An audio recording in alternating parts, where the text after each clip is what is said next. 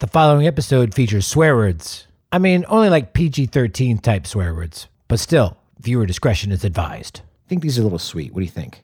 Uh, absolutely perfect. Is it? Okay. Yeah, I like that. It's a little bit sweet. All right, we'll go with it then. This band could be your food.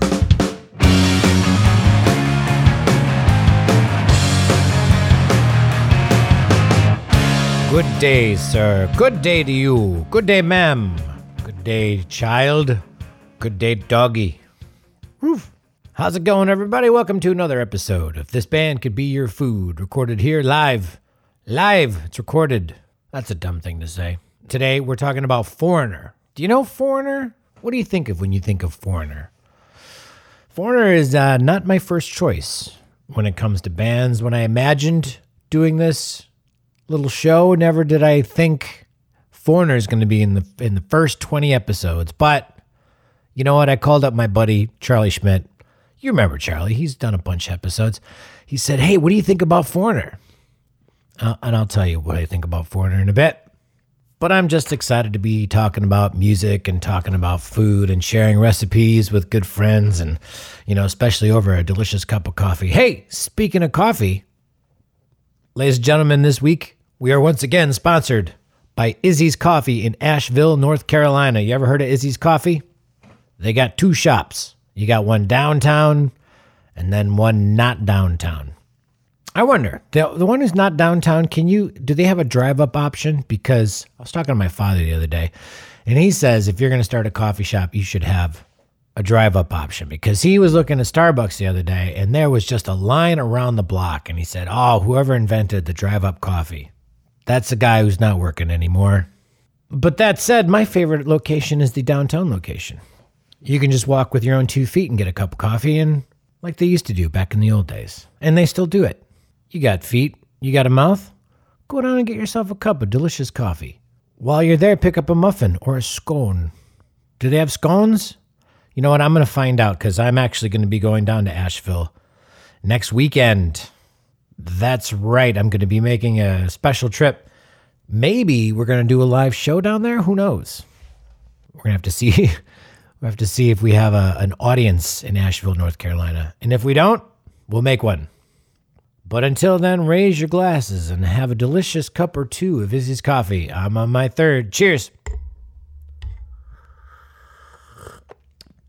Ouch. That's hot. I'm on my second pot. Moving on, Foreigner.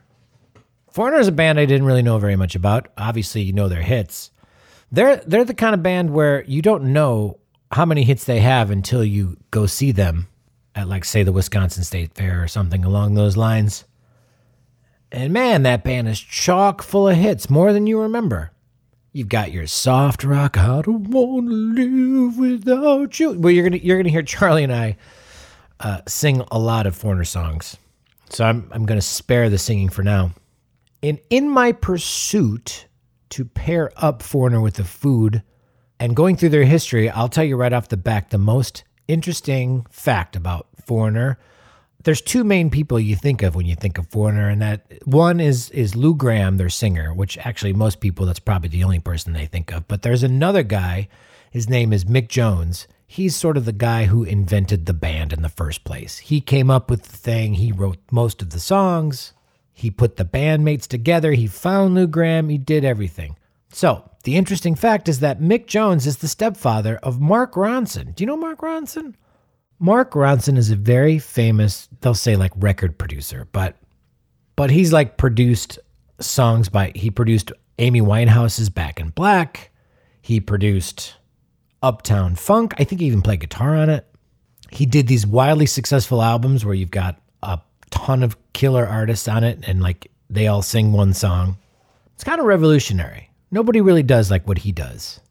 So, anyways, apparently, he's the stepson of the guitar player Foreigner. Isn't that crazy? The guy grew up worshiping Foreigner and actually credits a lot of the work that his stepfather, Mick Jones, did, you know, exposing him to a lot of great music and and producing a lot of great music and producing some crap. Ladies and gentlemen, he's the guy who produced Billy Joel's We Didn't Start the Fire. Another fact I uncovered. All right, well, I don't want to tell you all the facts now in the intro. It is time for the conversation between myself and Charlie Schmidt as him and I discuss the finer points of the band Foreigner. Where are they from? You're going to find out. One, two, three, go!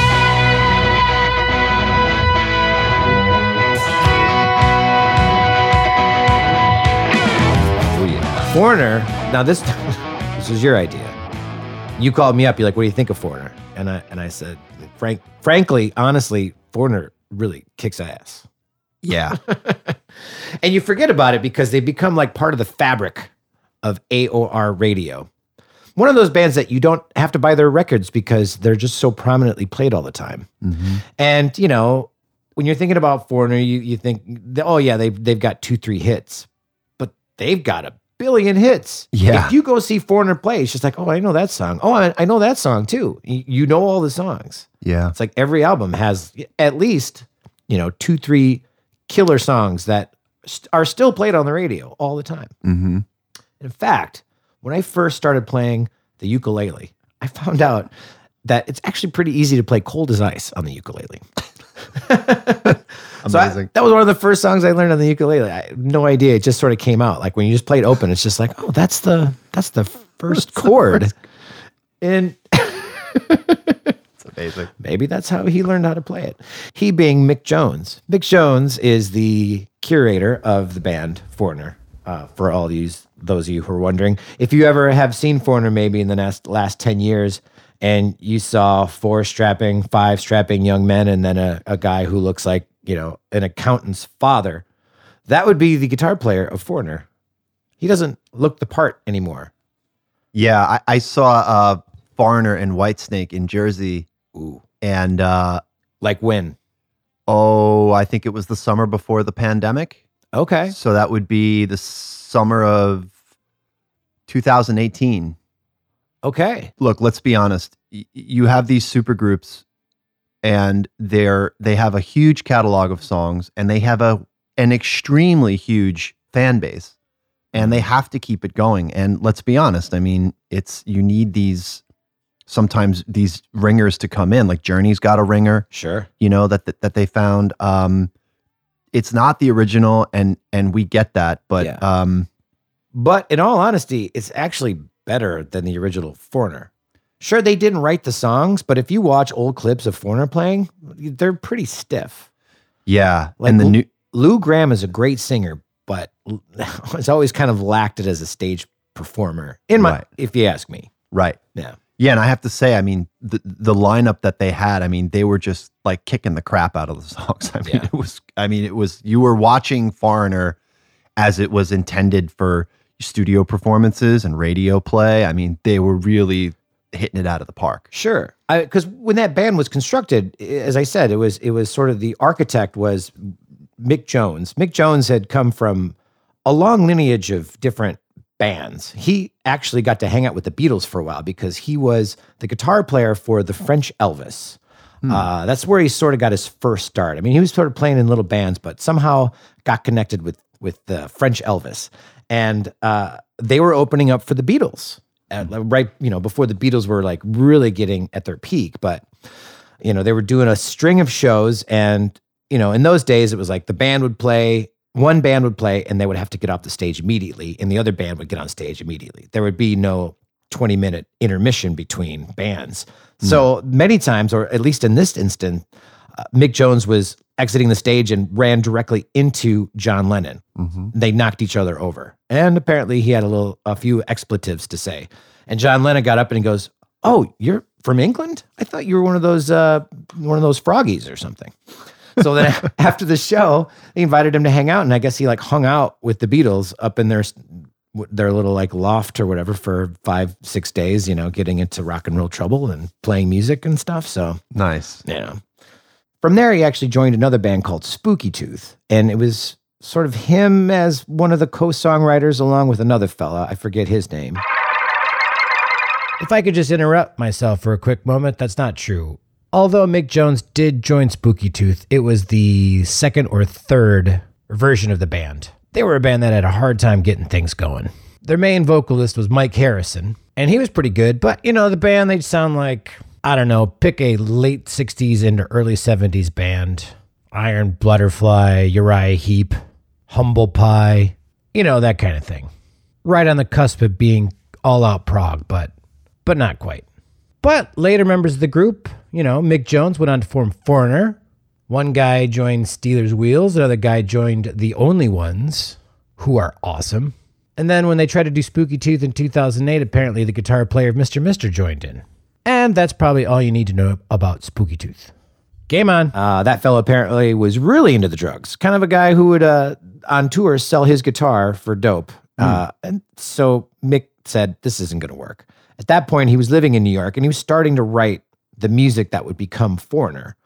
And he just needed to put a band together. And that took a little bit of time. And eventually, he got all the players and they made a record, and the record was doing well. And then they had to transpose that into a stage show. And that didn't come naturally for him. Took a number of years, and they they all kind of admit that their stage shows sort of lacked. So, with that in mind, to have this new foreigner, it's you know still in in the same spirit of of what Mick Jones initially wanted to do. You know, he sort of created the music first, and then the stage show later. Mm-hmm. so it's the first time it's made sense to me. Yeah. just now because uh, it you know in the recent days, in the recent past couple of years, Mick Jones has had a, like a major tumor in his brain that he had to get removed. That's right. Yeah, both him and Lou Gramm both had.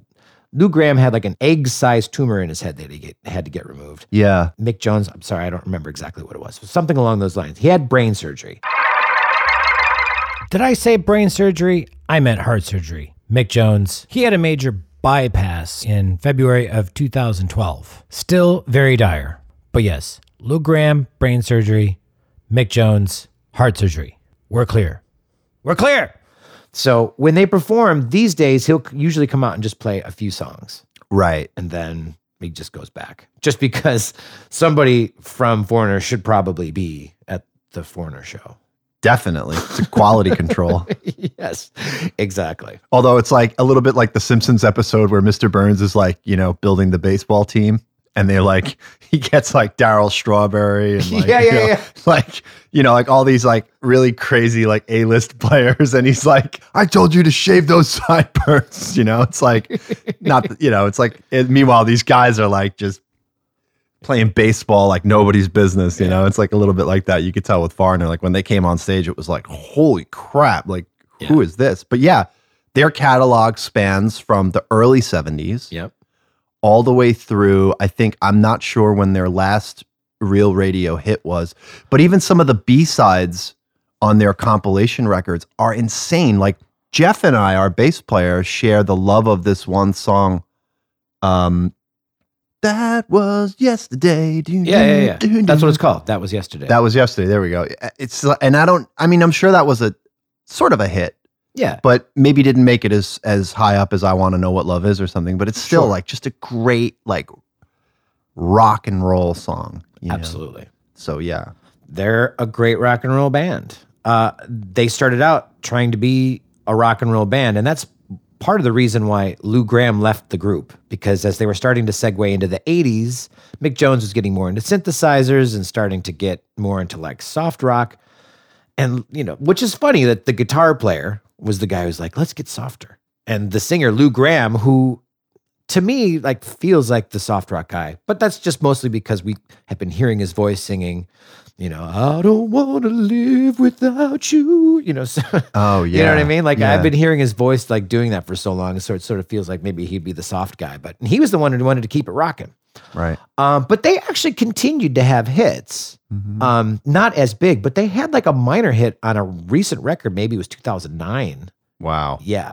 They they were smart enough to recognize where the foreigner fans were, and it turned out that they're really into NASCAR. So they started playing NASCAR events, like as the band. And they even wrote a song dedicated to NASCAR. And that was the song that like put their album back into the Billboard charts again. Wow. Yeah, it wasn't really being played on radio, but it was playing at the NASCAR. Yeah. It's and NASCAR's what two hundred thousand people, something like that. yeah, I mean, it's, it's like country music, man. wow. There's there's a fan base. yeah, there's a huge fan base. Yeah. You know, I remember when I was when I was in like high school, you know, you'd walk to the record store. I'm sure you know this like obviously this is before cell phones and you know, Spotify and YouTube, but like, you know, you kind of walk through the record store, peruse what they had, but I would always buy uh, my older brother or whatever would be like, you know, you, you should check that out. You should check that out. So I remember I bought like a um whatever it is, like a compilation of like a foreign like foreigner like a tape All right. right? Of like all their hits. Yep. I remember like Jukebox Hero.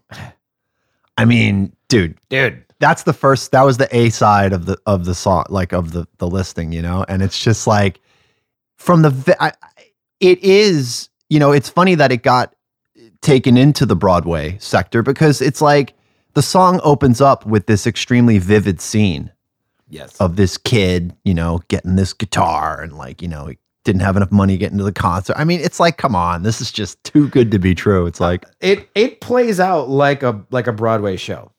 it really does. I mean, but when those guitars come in, Let, let me let me I'm just gonna say the lyrics.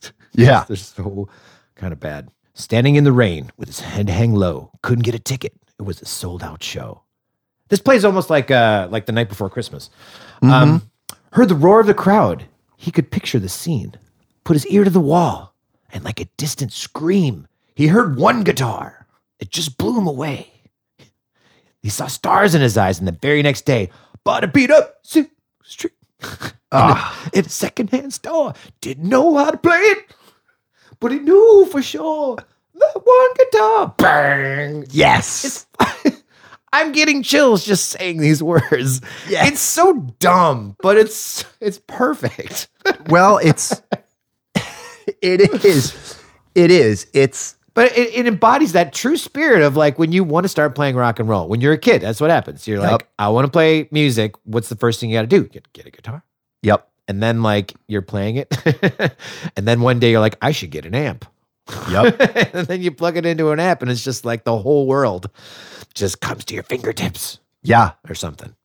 It's fun, and it's got that sense of you know, yeah, the curtains are pulled back and the lights are blaring, and there's this like rock and roll band. Yeah. Uh, The rock and roll dream. yeah, it's the rock and roll dream, man. And it's, I mean, it's obviously it's it's been used from the time of like you know early rock and roll, like Chuck Berry. You know, I'm sure he came out on stage playing Johnny B. Goode. Just Sure, crowd probably lost their freaking minds, man. Yeah. It's like But is there another song that actually before this that talks about being a rock star, like going out and being a rock star? I can't think of one. Well, it's interesting. It's like I'm sure there's probably like a New York Dolls tune or something. You know, it's like that has. I, I not off the top of my head, I can't think about it, but just this idea that these guys were sitting around and they were just like, let's just write a song about what it's like to just to just. It's almost as if they like wanted to bring anybody into the fold that didn't play an instrument and be like, this is what it's like to want to play an instrument Yeah. to want to like you know to to go to the uh the county fair when you're like a little kid and see see like a rock band even if it's like i mean i've heard people of being turned on to play music because they saw like a beatles tribute band you know and they were like oh, i just you know just Yeah, saw these yeah. guys they weren't the beatles but i wanted to play guitar Yeah. because they were really having fun So he started rocking. yes Ain't never gonna stop. Gonna keep on rocking. pre-chorus slams you right into Yeah, halftime. Boss hero. Ah. Yeah. yeah you know Yeah. Yeah.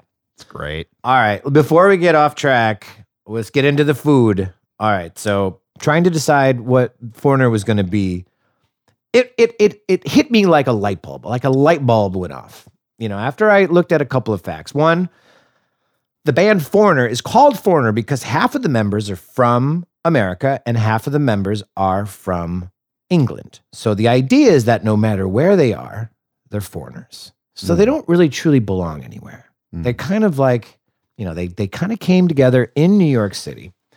And, you know, once they started putting this music together, you know, it be, just became the epicenter of fun, happiness. You know, this music is good and it transcends everybody's. Mothers everywhere love this band. My mother loves Foreigner. That's when I think of Foreigner, I think of my mom rocking.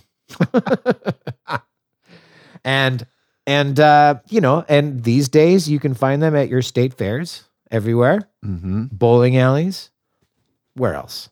You can hear you can hear them anywhere where an AOR standard rock station is playing. Carnivals. You're Yeah. hearing Foreigner. And what food goes with all that? But a corn dog. Ladies and gentlemen, Foreigner is a corn dog. Here we go.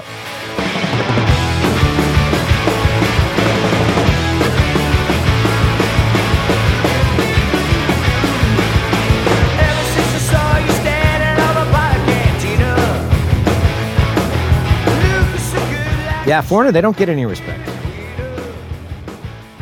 Well, it's interesting. I feel like you know if if we if we broaden the scope a The little, the Rodney bit, Dangerfield of rock and roll. I feel like Def Leppard doesn't get proper respect. I feel like a lot of bands. I kind of disagree. yeah, I'm half I'm halfway there, but they Def Leppard can still fill a stadium. well, I think Foreigner could too. I don't think so. Well, yeah, I guess you're right. I guess They're on the state fair level. They're they're like as popular as like say Chicago. ouch. That's not bad. Chicago's a great band. Yeah, But I mean like they don't, they're not filling stadiums, they're filling theaters. yeah, that's a good point. Yeah. I mean, I guess you could say that maybe their catalog with, you know, with reaching its fan base is maybe too diffuse because they've had, they've had hits over like 40 years. And, you know, when you do that, I think your fan base gets stretched out over time. Like you, you take a band like Slayer. Mm. They had a hard time filling stadiums in the last five to seven years because, you know, let's be honest, like a lot of Slayer fans that I know who own Reign in Blood or, you know, all these other records that they've done, I think got kids now. Yeah. So, you know, can you really go see, you know, it's like, ah, maybe you can, but it's also like, ah, maybe I want to just like relax and just, you know, Yeah.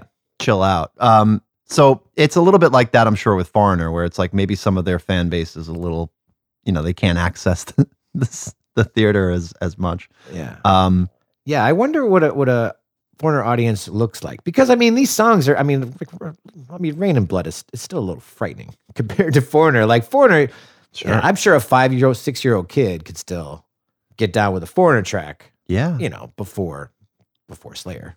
yeah, that's true. I mean, I guess it's also that you know, as as art and music rolls on, there's there's so much new stuff that comes out that people's tastes change. But one thing's for sure, I mean, Foreigner's catalog has stood the test of time in terms of of great songwriting. I mean, I want to know what love is. I mean, you could rag on that song if you want, but It's it's a I've been thinking about that song a lot. And it's really brilliantly constructed. Mm-hmm. Like the chords from a, an analytical standpoint are very good. It really really nails the job of evoking these emotions. And I was listening to an interview and he was sort of thinking when he wrote that song, he had it in his mind the the Righteous Brothers. And if you think about the Righteous Brothers singing that song, it's it's perfect. Yeah, I could s- like an unchained melody kind of vibe, right? Yeah. It just opens up into this like, or you've lost that love and feeling. yeah, Yeah. Yeah. It's it, yeah, it smacks of that, or or uh, you know, if you think about like the Walker Brothers or something, it, it smacks of that. yeah, like, yeah, yeah. but that's yeah. Now we're getting into the nuts and bolts of just songwriting, Yes. which is you could take a song that was written in the fifties, reorchestrate it, and retool it, Mhm. and present it now. And again, great songwriting. I mean, you know, it's it's and that's at the core of of of yeah, foreigner. I, and I get it. It's it's you know, I think bands around the time of Foreigner were really subject to how they would be marketed, yes. which is a death sentence for some artists certainly. because you've got some great songs, you've got some incredible artists marketed incorrectly. Sure. Like you think of like Hootie and the Blowfish. Darius Rucker is a juggernaut of a songwriter. Is he? Take yeah, take away I had no idea. take away Hootie and the Blowfish and just listen to his songs and the songwriting. Hmm.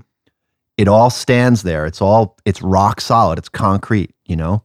Yeah. Again, different time, marketing, you know, it's it can Sure. be it could be a little bit, you know, uh, it can alienate some artists, and I think Foreigner maybe hinges on that a little bit. Well, it seems to be that case today, but they are of a certain breed of rockers, you know, of the late 70s. Like Foreigner got started, their first record came out in 1977. Mm-hmm. They were sort of mentioning their one of their very first shows. They were playing for a Bill Graham like event. And they were the first band. They're supposed to play at 8:30 a.m. maybe, something like that. And all day like on on the bill for the rest of the day was just like all of your typical San Francisco artists. Um, oh man, I just looked it up. The Day on the Green Festival is what it was called. Started in 1973, and this was the 1977 version. You got your Fleetwood Mac, Doobie Brothers, Eagles, Steve Miller Band, Heart, Peter Frampton, Lynyrd Skynyrd, Santana, Outlaws, Pointer Sisters. I mean, come on. Hey, Led Zeppelin even played day six and seven, I guess. But yeah, the definition of mid 70s rock right there. And Foreigner opened it up. So there you go. like a lineup of just the who's who of those days. Um, and they were the first band, and they're like, yeah, great, no one's going to be here. But the second they opened up the curtains, it just filled. People were just running to get to the front row, to get into the stands, and within like 20 minutes, like the the whole arena was packed. And they came out and basically played everything off their first record because that's all they had. Right. Yeah. And when they got done, they wanted an encore. And they were backstage, and, and Bill Graham's like, What are you going to do? You going to let your audience stay out there? So they're like, Well, they had just started working on a new song, Hot Blooded. Oh. They had just started recording it, and, and Lou didn't even have the lyrics yet for it. So they came out and played Hot Blooded, and he, he sang this the first verse three times in a row because that's all he had. Yeah. But you know, at, at that at that point, they went back into the studio and like finished it up and got it out like within the next week because Yeah. like, we gotta we gotta capitalize off of this. But leading to that, Foreigner sure already had the songs, but you're nothing without a good frontman. And it took a long time to find their frontman. They had actually another version of Foreigner before the current lineup that we all seem to know, which really consists of Lou Gramm. You know, Lou Gramm is is in all practical purposes like Foreigner. Um, he was playing before he was in Foreigner. He was in a band called Black Sheep, and they were signed and they were doing mediocrely well. They had a couple records. They were on Capitol, and they were about to open up for Kiss. Kiss was going to go on the road in 1975. And on their way home, Black Sheep, their truck fell off the highway because it was like Christmas Eve. Mm-hmm. And so there was a lot of ice, and the truck fell over, and all of their equipment was destroyed. They wanted to continue, so they called up their record label, said, "Can we get new equipment?" And they're like, "Sorry, we can't. We're not going to front the bill." Mm. And they called up Kiss, like, "Kiss, all of our equipment broke. Is there anything you can do?" You know what Kiss did? What? Dropped him from the tour. That's some Gene Simmons shit right there. Kiss, right? Kiss. I, there's no like, oh, you can borrow my guitar, my amp. Nah, sorry, Nope. guys. Yeah. But fortunately, like days previous to that, a young Mick Jones had just listened to the Black Sheep record and said, I think this is the guy I want to be in my band. So I called him up. He said, Hey, I want you to, Lou Gramm, I, I- you should join my band. I got this new band happening. And he's like, Nah, man, I'm all set. I've got another band going. He's hmm. like, Well, I'm going to call you again and I'm going to keep bugging you. And a hmm. week later, he calls him up again. And like, how's things going now? And he's like, well, maybe I'll give it a shot. And he asked the other members of Black Sheep, and they said, we don't even have amplifiers. Sure, go ahead. You can try something new. yeah. And uh, it was one of those instantaneous. The second he started singing Feels Like the First Time, which was kind of like their first tune. That was like the first song that uh, essentially created the sound of Foreigner. It was the first thing that came out of Mick Jones's guitar where he said, hey, this is going to be the new thing. Lou Gramm came in, sang that song, and they said, We got something here, boys. So, yeah, so we know these two guys in Foreigner. There's another famous guy in Foreigner. His name is Ian McDonald. Ian McDonald was in the original lineup of King Crimson. Oh, Yeah. kidding. Yeah. So he, he was playing on that 21st century schizoid man and all that stuff, that first record. He's Yeah. on there playing saxophone and guitar. Nice. Yeah. So they've got some credentials. You know, it's for it isn't just a bunch of bunch of doofuses. I don't know. Well, I think that's you know going back to to Foreigner and, and you know their their synth era and how they write you know modally. It's it's it's it, takes a certain level of of craftsmanship to to make those songs work. Certainly. Because if you sat down to play them on acoustic guitar, some of them you can. The early ones you can, Yeah. but the later ones you're like, whoa, weird. It's like yeah, little. they slip in and out of these different keys, you know. But Yeah. it's it's it's genius in a way, Mhm. you know. Yeah. There's certainly, you know, students of the Beatles era. Like they they all say that the Beatles is a big part of it. You know, Lou Gramm, even though he's a, he's a bit younger than Mick Jones, Mhm. um, he he remembers when he was 12 years old seeing the Beatles on Ed Sullivan. And to him, that was the moment that changed his life. He said, Dad, I, that's what I want to do. I want to be a rock and roll star. Mm. And his dad said, Yeah, I don't think so. Because his dad was a saxophone player. So he was a musician as well. Right. Um, and he was just like, No, man, this is a hard life. Yeah. So he told him, you know, you, you can give it a shot, but you know, don't don't sell your entire life just for your dreams. You should have a backup. So he went to school and got a degree in arts and in education. And um, you know, but it didn't seem to matter. He just had that magical voice. he had, you know what? He wanted to be a jukebox hero. He did. But Lou Gramm still co-wrote most of their hits. Right. Um, so most recently, the two of them were inducted into the not the Rock and Roll Hall of Fame, but like the Songwriters Hall of Fame, Okay. um, which was a moment that the two of them got into the room for the first time in a number of years 10, 15 years, something like that. And that was when they found a new mutual respect for each other. Mm. You know, I, I think at that point, there was a rift. You know, as I had said, once he started getting into the softer, schmaltzy, synthesizer 80s stuff, you know, Lou really wasn't into it. And meanwhile, Nick was like, ah, Lou can't sing anymore, kind of a thing. They just started, you know, poking at each other. hmm hmm You know, after they had some time apart, they they sort of realized, you know, we couldn't have done this thing without each other.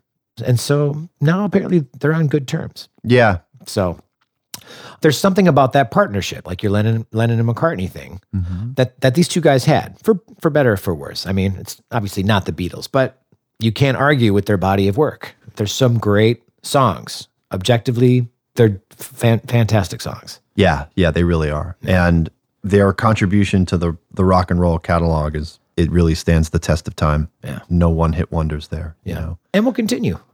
Yeah, yeah, exactly. I mean, you know, it's great. I, I highly recommend seeing them now because it's it's it's just really cool. You know, well, it's like seeing like the you know the New York Philharmonic play Beethoven. It's like, Sure, yeah. did those symphonies sound like that back then? Probably not. yeah, yeah. But they sound this way now, and it's Yeah. it's wonderful to see. So it's Yeah. yeah, while you still can. Well, I mean, they were planning before the pandemic to do the, what they were calling the Double Vision tour because I know it was like the 40th anniversary of Double Vision. So uh-huh. they actually got the original lineup of the band back together, and they, the two bands, the New Foreigner and that band, were going to go on tour together. Nice. That, that's something I'd like to go see. I would see that. Yeah, definitely. I would see that. It's just cool to see these guys. I mean, it would be, you know, yeah, like it would be cool to see the Beatles. Yeah. If they relaunched a tour. I mean, obviously it would Of course, it would be so big they'd probably have to tour for like three years, you know? It's Yeah. like maybe longer, maybe like four yeah, or five years. Yeah, they could do their acoustic stripped down Yeah. tour. And Yeah.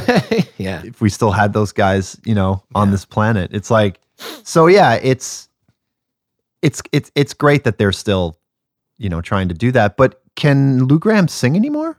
he can. He still can. He Okay, can. Cool. Uh, I mean, I, I've heard Mick Jones talk a little, a little crap about it.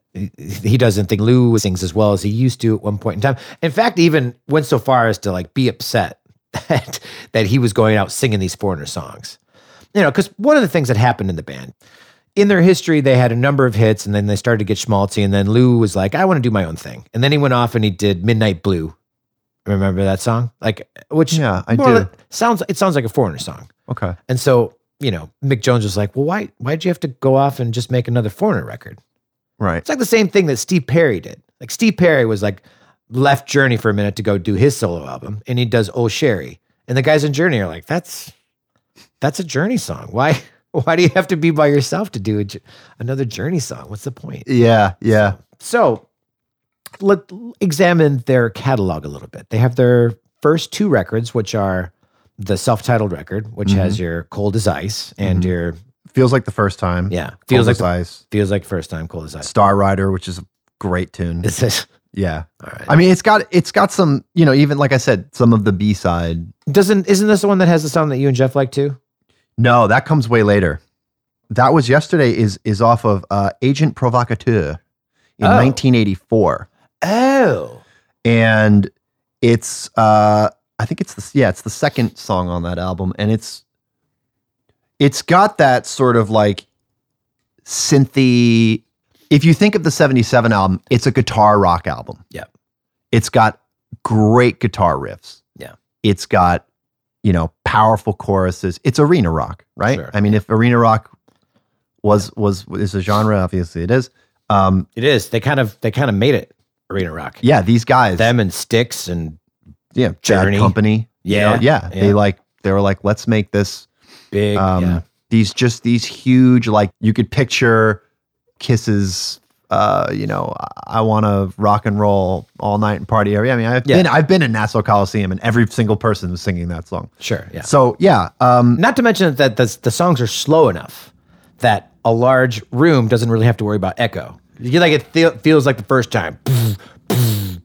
There's just there's room and space for like the sound to like hit the back and come come back and not like mess the song up. that's that's the statement right there when def leppard was making hysteria they didn't want to use too many tom toms and the reason was that in an arena rock setting tom toms get lost Yeah. they muddy up the what you're what you're wanting to hear from the back of the arena. So yeah, that's that's a great statement. Yeah, it's it's it's music made to be played on an extremely large stage, Sure. which is why sometimes I've seen like some thrash and power metal bands and I'm like in the back and I'm like this really doesn't trans, you know. Yeah. This guy's playing at blast beat. It just sounds like he's throwing drums down the stairs, you know. yeah, yeah, yeah. Um so yeah, interesting. Yeah. All right, so they got their first three records, um, and they're sort of going down less in popularity as time goes on. Their their third record didn't quite do so well. Um, so Nick, in in his uh, cocaine fury, decided to kick out a couple of members of the band uh, and pare it down to a four piece. And then they hired producer Mutt Lange. We've talked about Mutt Lange before because Mutt Lange was the guy who produced Highway to Hell and uh, Back in Black. So he just got done finishing Back in Black. And in fact, Foreigner was sitting waiting for Mutt Lange to finish that album before he could go and work on Foreigners 4. And it's and I've never thought of it that way, but you think about it, the sonic Temple between Back in Black and 4 are not not too far away. Interesting. Like if you think about Jukebox Heroes, and especially when they get to the end and, and he makes Lou go, Jukebox Hero, like they hit that super high note. Jukebox Hero. Yeah. I'm not gonna do it. yeah, yeah, yeah. We just did it. What about What about uh yeah, Mutt Lange also produced Pyromania and Hysteria. Yes. Right?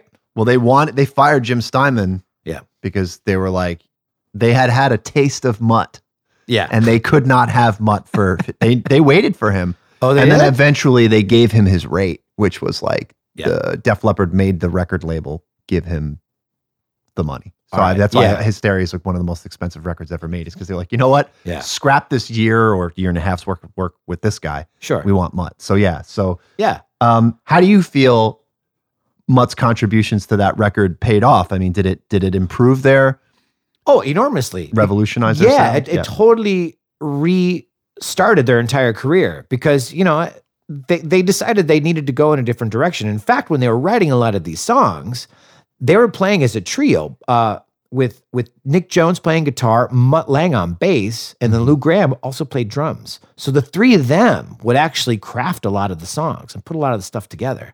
So I mean, you know, Mutt's contribution to, to this album is like enormous and kind of restarted it. You know, also produced the song Waiting for a Girl Like You, which was sort of the beginning of this new soft rock direction yeah, that they were finding a lot of success in. Very cool. It's their second biggest song on Spotify after the big one. I want to know what love is. Yeah, that's um It's funny, you can watch some old tape of, of them recording I, I Want to Know What Love Is, mhm. and you can see Mick Jones just looking over everything and being like, Isn't this amazing? And Lou Gramm just being like, Yeah, whatever. he's like he's, yeah, he's like go get me some coke. well, wait, we didn't really talk much about 1978's Double Vision, Yeah, we did. which I think is that I actually I owned that. I bought that tape. I don't know, probably back in like 91 or 92 Sure. or something. And I, I lo- you know, it opens up with Hot Blooded, Yeah, I bought that Um, on vinyl maybe three years ago. Blue Morning, Blue Day. Oh, good one. I mean, yeah, Mm-hmm. all right. Yeah. It's like pretty, pretty amazing. Um, and then, yeah, obviously the title track, Double Vision.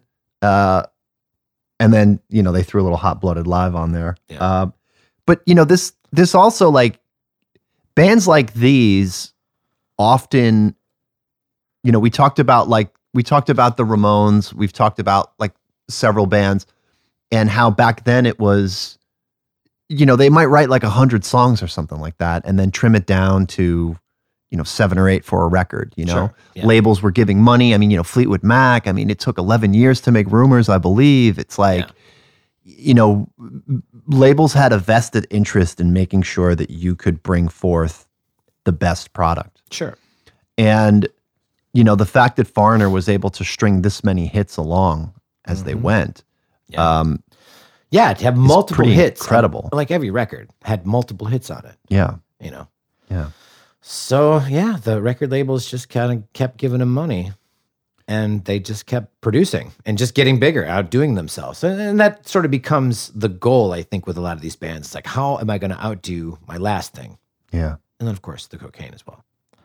I uh, I'm about ready for a corn dog. How about you? Let's go to the state fair and see Foreigner You got it. grab a corn dog. Now we're gonna make homemade corn dogs. I, you know, this this morning I woke up and I completely forgot that we were gonna even be recording this podcast. I was like, just hanging around. I was like nine thirty. I'm like, I feel like I got the whole day to do nothing. And then I was like, oh shoot. so I was like, you know what? I'm just gonna go to the store and just buy some corn dogs. And and maybe maybe this is a New York thing. I feel like in New York you could very easily buy a large bag of corn dogs at any convenience store. Hmm. I don't know why I couldn't find any corn dogs. I guess that's just not a part of the New York food.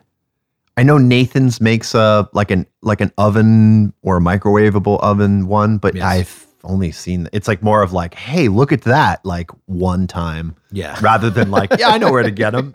I know I could tell you where we could get like Jamaican like beef patties. Sure, yeah. I can tell you where you want to buy like a whole tray of like, you know, diner ready, like McDonald's, like hash browns.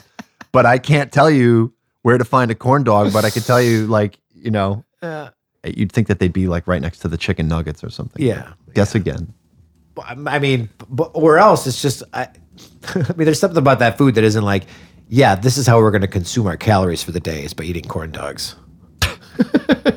I'm certainly we could do better. Let's just go for like the the fish sticks. like at least we're eating a fish, not even like we don't even know what the meat in the middle is. Yeah. But to, today we know what the meat in the middle is because we're making them homemade. So let's go. Let's go get the oil started. Here we go. All right. Wasting the moment in a country that was colder, far away. Ooh, yeah, we all love the decoy. So much for asking, I'm a sucker for your whisper. It's okay. Yeah, baby. oh, thank you. Yeah, of course. Thank you. You bet. The corn dog king. It's corn dog time. So we had to make our own corn dogs. Yeah, well, I mean, you you spearheaded that initiative, which you know, I guess that makes you the uh, the Lou Gramm of this session. No, the the Mick the Mick Jones. oh, sorry, the Mick Jones of this session. yeah. Um, corn dogs are not too hard to make. A little bit harder than I thought, but once we got the hang of it, it was pretty easy. So you need two things. You need a dog, then you need to make the batter. The batter is essentially a little bit more corn flour to a smaller portion of regular flour. So I put a cup and a half of corn flour, and they recommend like a fine, fine grain corn flour. Um, if your corn flour doesn't specify which kind of grain it is, then it's it's probably fine, finely grained. Um, you mix that with uh, a cup and a quarter of flour, a tablespoon of baking powder, and then it said a quarter cup of sugar. And I think these are a little sweet. What do you think? I have absolutely perfect. Is it? Okay. Yeah, I like that. It's a little bit sweet. All right, we'll go with it then. Quarter, quarter cup of sugar. Um, mix that all together, sift that together. Then in another bowl, you put in an egg, one and three quarters cup of, it said buttermilk, but what did we use? We used something weird. We used I, I picked up at the store um this it's like a pea protein milk. And it's got a few grams of sugar in it per, I think, six ounces. And uh it's not that sweet, but it yeah, it's like milk. Um I don't know. I like I'm really loving these right now. So I feel like These are awesome. yeah, whatever you used, like maybe maybe make sure to definitely write it down and put it in the show notes. Yeah. Well, that's why I'm saying it so I don't forget. Um, and then uh, it said to put a tablespoon of honey. I put in a tablespoon of maple syrup, as I'm sure you would guess. Um, then then you mix the wet ingredients with the white ingredients, and uh, I found it actually needed about a quarter cup more of the milk.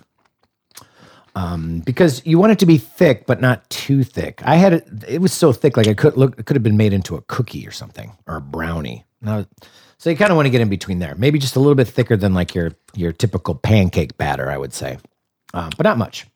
Then you stick that in a tall like pint glass.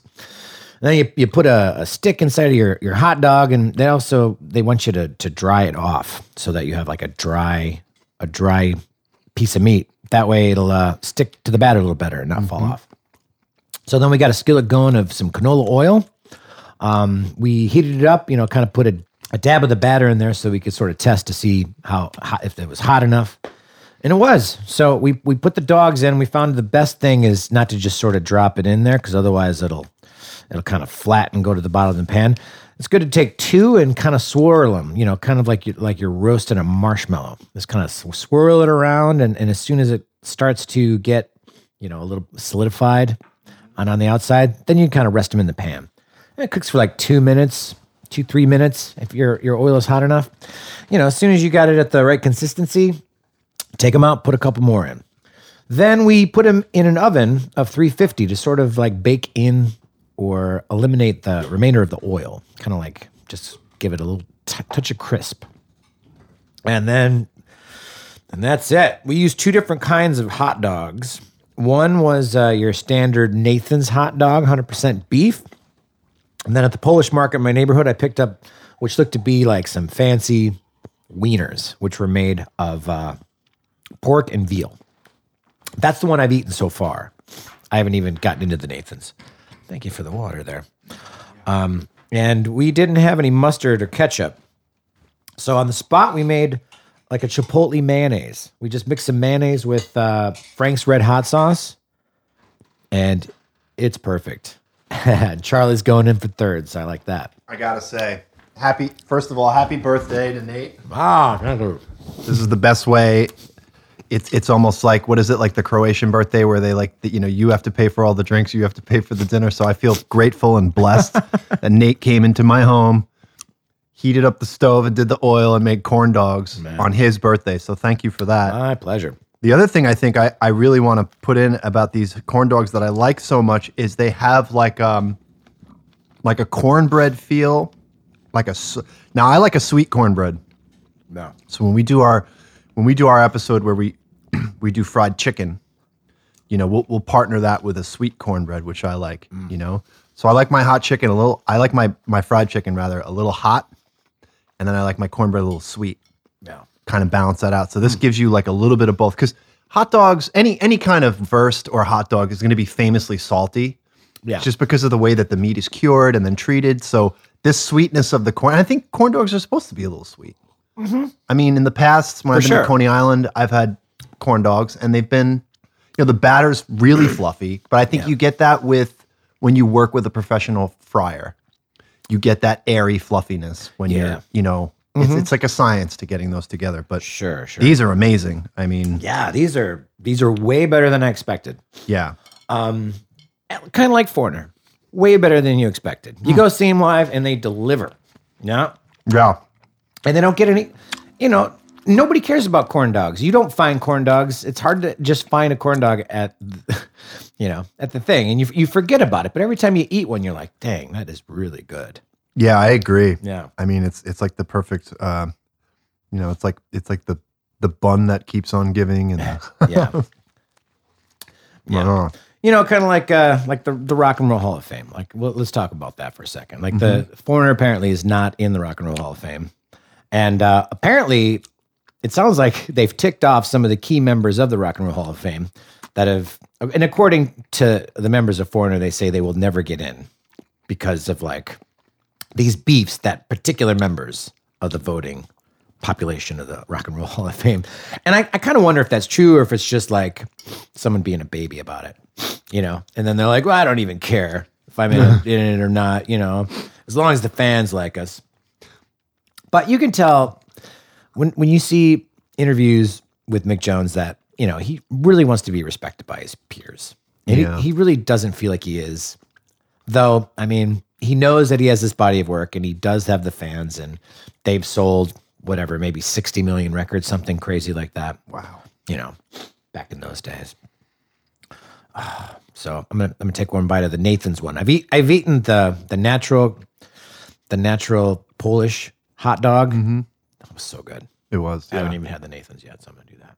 I gotta say, the Nathan's has that. um You know, it's just got that quality of of like you you know it's like a, a store bought Nathan's hot dog. You know what you're getting, but it's it's I like it. Yeah. It's good. Yeah. Yeah, we talked about the Rock and Roll Hall of Fame in regards to Motley Crue. Again, Yeah. notably my favorite band of all time. And uh, what's more rock and roll than not being allowed in the Rock and Roll Hall of Fame? You know, I mean, I get it. You know, True that. it's like you're, you know, you just keep on rocking, man, and nobody, you know, you're just Ain't never gonna stop. ain't, ain't never gonna stop.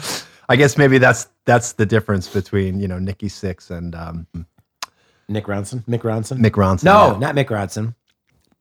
Mick Ronson. Mick Jones. Mick Jones. Yeah. Oh wait, but you have yeah. Well, then you're going to segue into that. But it's it's. I don't think Nikki Sixx. I think Nikki Sixx just cares that he's alive and like, you know, his, his he gets to play his music and. I'm Sure, the Mm-hmm. Rock and Roll Hall of Fame probably writes him a letter every now and again, like, "Hey, you know, we're not letting you in, right?" And he's probably like, "Yeah, whatever." Like, you know? Uh, So, so Charlie and I, we, we keep we keep calling him Mick Ronson, which actually Mick, Ron, Mick Mick Ronson is the guitar player for David Bowie, different Ronson, not related to uh, who's the other Ronson? Is it Mark Ronson? yeah, Mark Ronson. Mark Ronson is is the real guy. Mark Ronson is is the record producer, famous for working with Duran Duran, Amy Winehouse, Yeah, Miley Cyrus.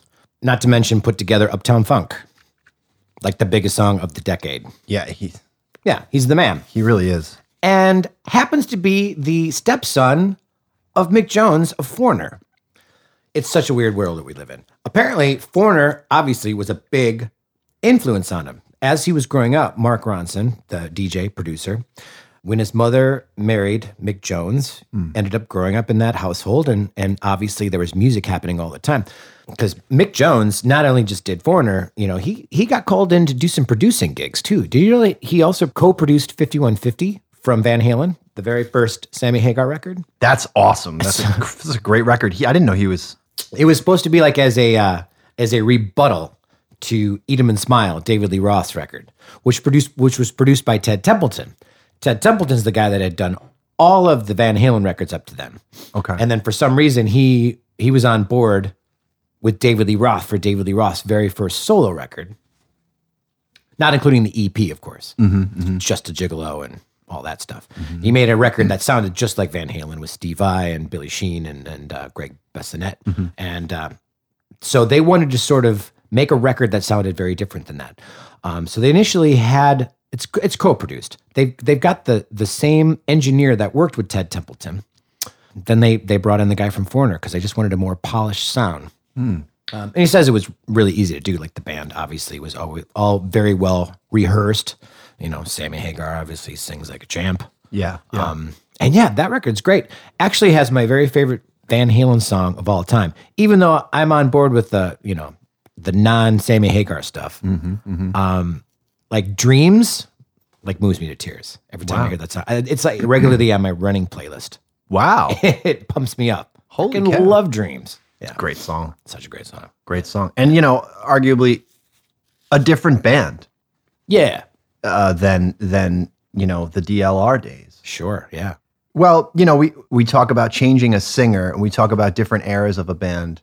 And you know, I love Kelly Hansen. I've only seen him once. He's the he's the he's the new singer of Foreigner. Yeah. Yeah. And um yeah, he's about as close to Lou Gramm as you can get As far as the voice goes. Yeah. as far as the voice goes, but um then there is now this element of like just powerhouse lead singer who really holds it down and you know just just does an amazing job just giving the songs just the the, the care and attention that that any live singer would give them yeah. um so yeah so it, was really kind cool. of kind of like the same thing as you were saying before with Journey. Like they brought in a new singer when when Steve Perry didn't want to do it anymore.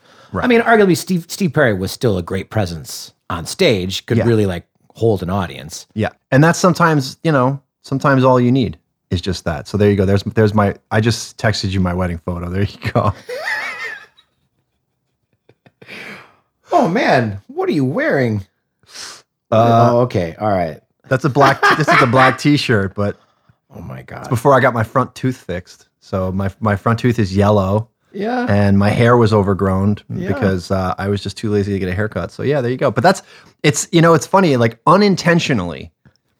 It if you look at that photo, you could be like, this was probably taken in like 1987. Absolutely. Like if you put it through a filter where it was like a Polaroid filter, you know, you could do that now with uh, some of these new apps on the phones. Let me tell you what's going on here for folks at home that are wondering. Um, okay, so so your your lovely wife Kristen is wearing a this is this is a mini skirt? Not quite a mini skirt. No, It's it's a skirt. It's a onesie. strapless onesie. Okay, um, pink leopard print, um, showing awesome tattoos. Um, Charlie is wearing a black tank top. Is it- no, that's a sleeveless T-shirt. Uh, it's actually a. It's like you know what it is. It's actually a small. It's a. It's a. It is a shirt that is too small for me. It is a black shirt that is too small for me. And to be honest, it was probably her shirt. Oh, and then black. I'm gonna guess black leather pants. Um, I think just my old my my regular old skinny Levi's, my five hundred ones. Nice.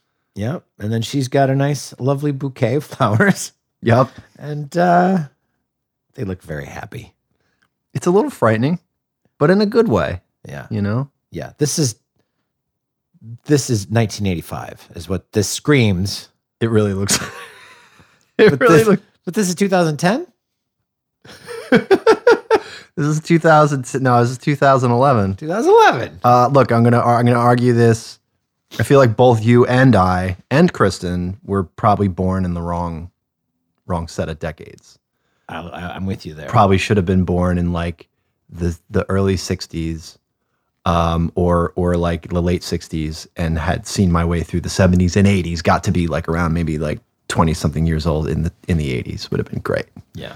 You know, uh, skiing, rock climbing, and like you know, going to see Ratt. Or being a part of Ratt. Yeah, well, that's the other thing too. Yeah. It's like God only knows like what because you know session work was so prevalent then. Like when we talked about Will Calhoun Mhm. and him playing for Harry, Harry Belafonte, Yeah. I was like, wow, really? And he was like, I think he was he was younger than twenty when he was playing with Harry. Insane. Um, and obviously, you know, a colossal talent on the kit, but you know, work was just everywhere around that time. So yeah. Well, what can you do? nothing. Yep, we can't we can't go back in time and see Styx doing the Mr. Roboto tour. We can't go see, you know, Journey with their original Hammond organ player and Yeah. all that stuff is behind us. We're stuck with this new version of Foreigner, still cranking out the hits. Yeah. Yeah. Yeah. So that's all I got about Foreigner. I can't think of another thing. Me too. No no crazy stories, right? No like you know I mean, uh, they did the drugs that everybody does. Yeah, it just seems like they're just kind of under the radar. Yeah. Maybe working most of the time. Who Yeah. knows? But yeah. you know, I, I, I always go back and try to listen to a lot of podcasts where there's interviews with members talking, and they all they all seem like nice nice guys. Yeah. Yeah, it seems like they get along. Um, Lou certainly finds the fact that Foreigner is out on the road without any original members ridiculous, and it sounds like you know he he's told Mick as much, and he's like, I understand why he does it, but I don't really, you know Yeah. kind of a thing. But um, you know, at the end of the day, they they have this mutual respect for each other. They both, you know, were staring down the barrel of a of, of death and both survived. So Yeah. good for them. And uh, we have their music. Yeah, that we do. And thank you to Foreigner for, you know, 40 something years of great hits. I mean, Yeah. you know, get into that, get onto that Spotify account, just start digging up those old hits. Heck yes. And the album tracks, they're good too. Yeah, absolutely. And we got to maybe pull out a Foreigner song during a wedding or a, or a show one day, see how people react. For sure. cool, man. Well, thanks for letting me into, into your house again, Charlie. Oh, you're always welcome. You're my always man. welcome. It's funny, every time we're together, we're eating, we're eating burgers and hot dogs. Yeah. I'm like, I'm refined. I'm cultured. You know, Yeah. it's like, what do you want to make this week? I'm like, let's just make chicken nuggets. Crinkle cut fries. we're gonna have to figure out a salad ban next week. Yeah. Getting a little congested over here. A Salad. Yeah, a little full. Ah. awesome. Thanks again. Go home and make yourself your own your own corn dog and put on your favorite foreigner record. I recommend four. Mutt Lange's. Yeah. four is great. Yeah. And it's a long one too. Totally. All right, ciao ciao. Bye bye.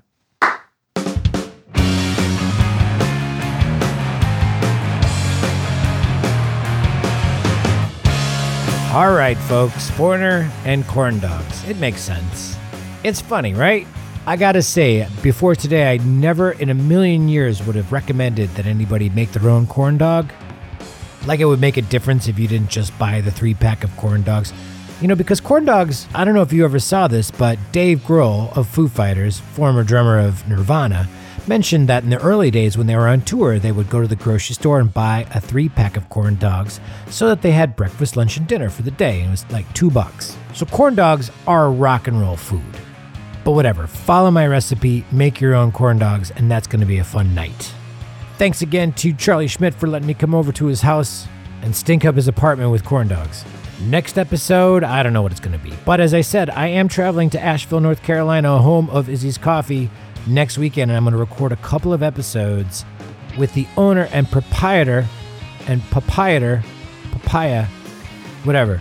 He's the guy who runs Izzy's Coffee, and he's my good buddy. Him and I have picked out a couple of bands.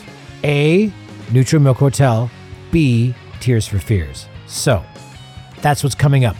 Until then, I'm your host, Nathan Palin, for This Band Could Be Your Food. If you like what you're hearing, go over to Apple Podcasts and leave a review for the show so that we can get more listeners, because the more listeners we have, the more I feel I'm doing good for the world.